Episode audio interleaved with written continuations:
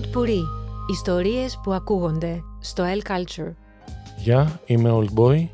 Είναι το podcast «Η διπλή ζωή των ταινιών» και θα μιλήσουμε για την ταινία It's a Wonderful Life του Frank Capra.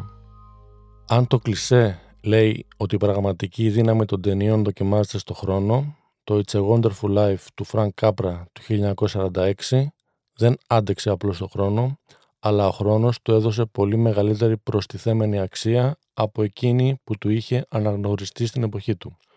Αν και ήταν υποψήφιο για 5 Όσκαρ, το «Μια υπέροχη ζωή» και εμπορικά δεν πήγε καλά και οι κριτικές που είχαν γραφτεί στην εποχή του δεν ήταν ακριβώς ενθουσιώδεις. 30 χρόνια μετά την πρώτη κινηματογραφική της προβολή όμως, το 1976, η ταινία αρχίζει να αποκτά μια δεύτερη ζωή, καθώς αρχίζει να προβάλλεται στην αμερικάνικη τηλεόραση την περίοδο των Χριστουγέννων και ανάγεται σταδιακά έκτοτε και ειδικά μέσα στη δεκαετία του 80 σε κάτι σαν την απόλυτη χριστουγεννιάτικη ταινία. Η ειρωνία εδώ είναι ότι σε αυτή την προβολή από δεκάδες τοπικά αμερικάνικα κανάλια βοήθησε καθοριστικά το γεγονός ότι υπήρξε κάποιο τεχνικό λάθος σε σχέση με την ανανέωση των πνευματικών δικαιωμάτων, με αποτέλεσμα να μπορεί να μεταδίδεται πολύ φτηνότερα. Και κάπως έτσι, ένα έργο που κατ' εξοχήν αναφέρεται στην έννοια του διαμοιρασμού του πλούτου στην κοινωνία και στην αντιδιαστολή του με την υπερσυγκέντρωση του κέρδους, μετατρέπεται εκ των πραγμάτων το ίδιο σε παράδειγμα όσων δείχνει. Θα αντιτάξει εδώ κανείς το ερώτημα: είναι όντως τόσο σημαντική η πολιτική του διάσταση? Και αν είναι τόσο σημαντική, πώς γίνεται το It's a Wonderful Life να έχει καθιερωθεί ως σήμα κατεθέν του πνεύματος των Χριστουγέννων? Δεν έχουμε συνηθίσει τα χριστουγεννιάτικα και τα εορταστικά να τα συνδέουμε με τα πολίτικα. Σε τελική ανάλυση, δεν μιλάμε για το φιλμ που ένας άγγελος κερδίζει τα φτερά του σώζοντας ένα οικογενειάρχη? Δεν μιλάμε για το φιλμ που γύρω από ένα χριστουγεννιάτικο δέντρο όλη η κοινότητα τραγουδά τα κάλαντα? Ναι, αλλά η μία διάσταση δεν αποκλείει την άλλη. Και ναι, παρότι σε μία σκηνή ο ήρωας αποκαλείται περιπαικτικά από έναν φίλο του αντί για George Bailey, George Bailey, επειδή προφανώς εφάρμοζε σχεδόν κομμουνιστικές πρακτικές στην επιχείρησή του, παρότι επίσης το FBI του Hoover θεωρούσε την ταινία αντιαμερικάνικη και προπαγανδιστική, προφανώς ελάχιστοι θα σκεφτούν να βάλουν την ταινία σε κάποιο κατάλογο με τις αγαπημένες τους πολιτικές ταινίες, ενώ πάρα πολύ λίγοι είναι εκείνοι που δεν θα τις συμπεριλάβουν στο κατάλογο με τις αγαπημένες τους χριστουγεννιάτικες. Άρα δεν έχει και τόσο σημασία αν βαφτίσουμε τη μαζική ανταπόκριση των πολιτών του Bedford Falls στο αίτημα της γυναίκας του ήρωα να βοηθήσουν οικονομικά τον σύζυγό της ως κίνηση που διαπνέεται από το πνεύμα των Χριστουγέννων ή ως αλληλεγγύη. Γιατί όπως και αν τη βαφτίσουμε, ο George Bailey πέρασε την ως τώρα ζωή του προσφέροντας την κοινότητά του και τώρα αυτή του ανταποδίδει, χωρίς να έχει καμία απολύτως νομική υποχρέωση, χωρίς αυτή η ανταπόδοση να έχει καμία ιστεροβουλία, χωρίς να γίνεται με μισή καρδιά, χωρίς να γίνεται με συγκατάβαση. Γίνεται ολόψυχα, γίνεται με τη λογική ότι αυτό που τώρα συμβαίνει, το να σου δίνω χρήματα από το στήριμά μου, είναι αυτονόητο επειδή μου φαίνεται σωστό, επειδή μου φαίνεται δίκαιο, επειδή στη ζωή δεν μπορεί να αριθμίζονται όλα από τη στενά συναλλακτική σχέση Δούνε και Λαβίν, από το όλα έχουν μια τιμή, επειδή στη ζωή υπάρχει και αυτό που προσφέρεται με την ελεύθερη βούλησή μας και με τη χαρά μας που το προσφέρουμε. Ο George Bailey από παιδεία ονειρεύεται ταξίδια μακρινά. Θέλει να φύγει από τη μικρή πόλη που μεγάλωσε, θέλει να γυρίσει τον κόσμο, θέλει να πάει στο πανεπιστήμιο. Είναι για μεγάλα πράγματα, δεν τον χωράει ο τόπος του, δεν τον χωράει το Bedford Falls, το αγαπάει, αλλά του πέφτει μικρό και εκείνος έχει ψυχή ταξιδευτή.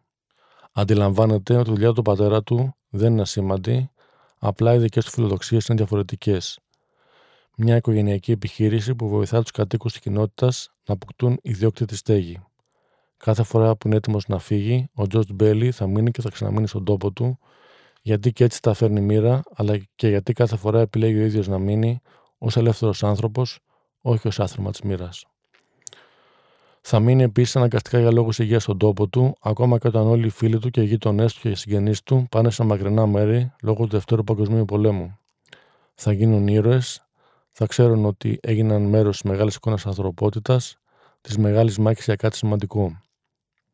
Του George δεν του έλαχαν τα μεγάλα και σπουδαία, θα παραμείνει στη μικρή εικόνα, στη μικρή κλίμακα του τόπου του, συνεχίζοντας τη δουλειά του πατέρα του. Και σαν τον πατέρα του, ούτε ο ίδιος θα γίνει πλούσιος. Μια οικογενειακή επιχείρηση που βγάζει πολύ μικρό κέρδος, αλλά που έχει τεράστιο αποτύπωμα στην οικονομική, πολεοδομική και γενικότερα τη ζωή της μικρής πόλης. Η επιχείρηση των Bailey αλλάζει τη ζωή των ανθρώπων, επιτρέποντάς τους να φύγουν από τα φτωχόσπετα με τα εξωφρενικά νίκια και να αποκτήσουν τη δική τους ιδιόκτητη και νεόσμητη στέγη. Η επιχείρηση των Bailey δεν λειτουργεί με όρους τεχνά τραπεζικούς, δεν λειτουργεί ως νταβατζής, δεν λειτουργεί όσο οικονομικά ισχυρός που επιβάλλει τους όρους τους αδύναμους, λειτουργεί ως καθοριστικός μοχλός της συλλογικής ανόδου του βιωτικού επίπεδου και των συνθηκών ζωής των φτωχότερων πολιτών του Bedford Falls. Ο πλούτος μοιράζεται στην κοινότητα, δεν αποτελεί κεφάλαιο που συσσωρεύεται στα χέρια ενός. Από τα χέρια του George Bailey περνάνε πολλά λεφτά, η επιχείρησή του διαχειρίζεται πολλά λεφτά, αλλά στο τέλος του μένει ένα κέρδος ίσα-ίσα για να ζει τη δική του οικογένεια. Και φαντάζει σχεδόν σκανδαλώδες για τον τρόπο που εξελίχθηκε ο καπιταλισμός να είσαι διαχειριστής κονδυλίων και να μην υπάρχει η αυτόματη εξασφάλισή σου. Έχουμε προπολού περάσει σε μια εποχή μικρού αποτυπώματος έως και φούσκα στην πραγματική οικονομία, που αμείβει όμως πλουσιοπάροχα όσους διαχειρίζονται χρήματα. Να περνάνε από τα χέρια σου πολλά λεφτά, να διαχειρίζεσαι λεφτά και τις τύχες ανθρώπων και στο τέλος να σου μένουν στο δικό σου χέρι λίγα. Ποιο το κέρδος? Αλλά ο George Bailey δεν ήταν μεταπράτης χρημάτων. Ο George Bailey, όπως και ο πατέρας του, έβγαζε ανθρώπους από τη φτώχεια και τους έβαζε σε δικά του σπίτια.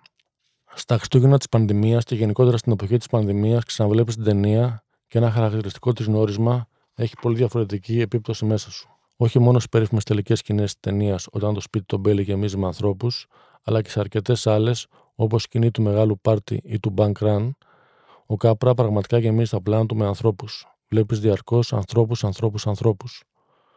Μπαίνουν στα πλάνα άνθρωποι από παντού, εισβάλλουν με ορμή πρόσωπα και σώματα ανθρώπων το ένα δίπλα στο άλλο.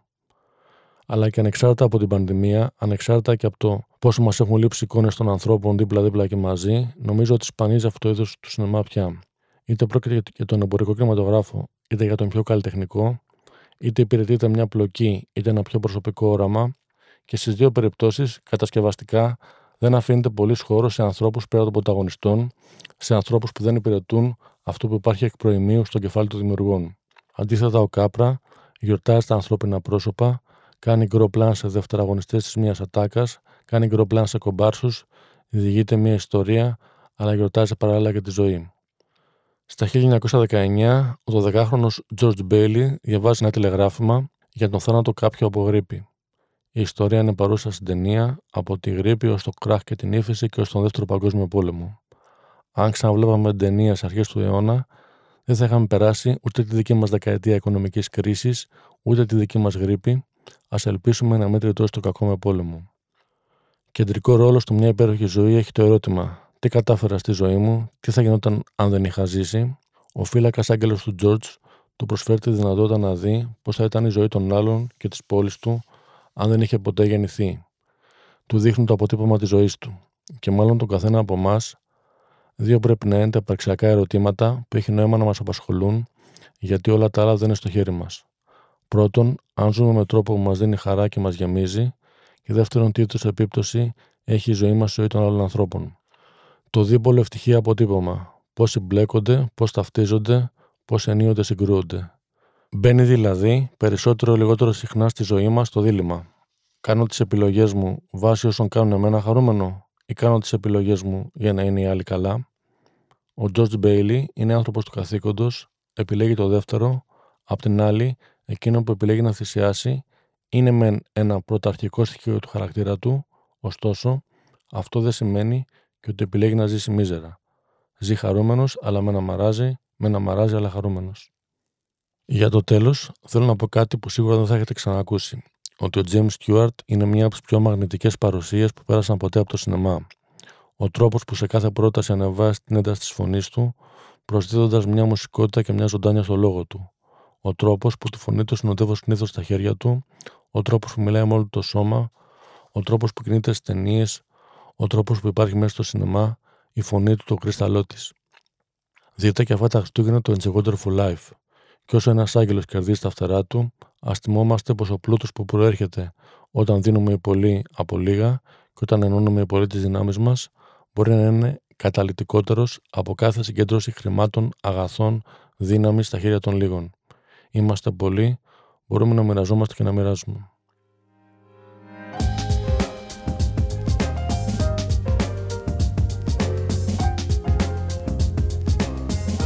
Pod Puri. Ιστορίες που ακούγονται στο L Culture.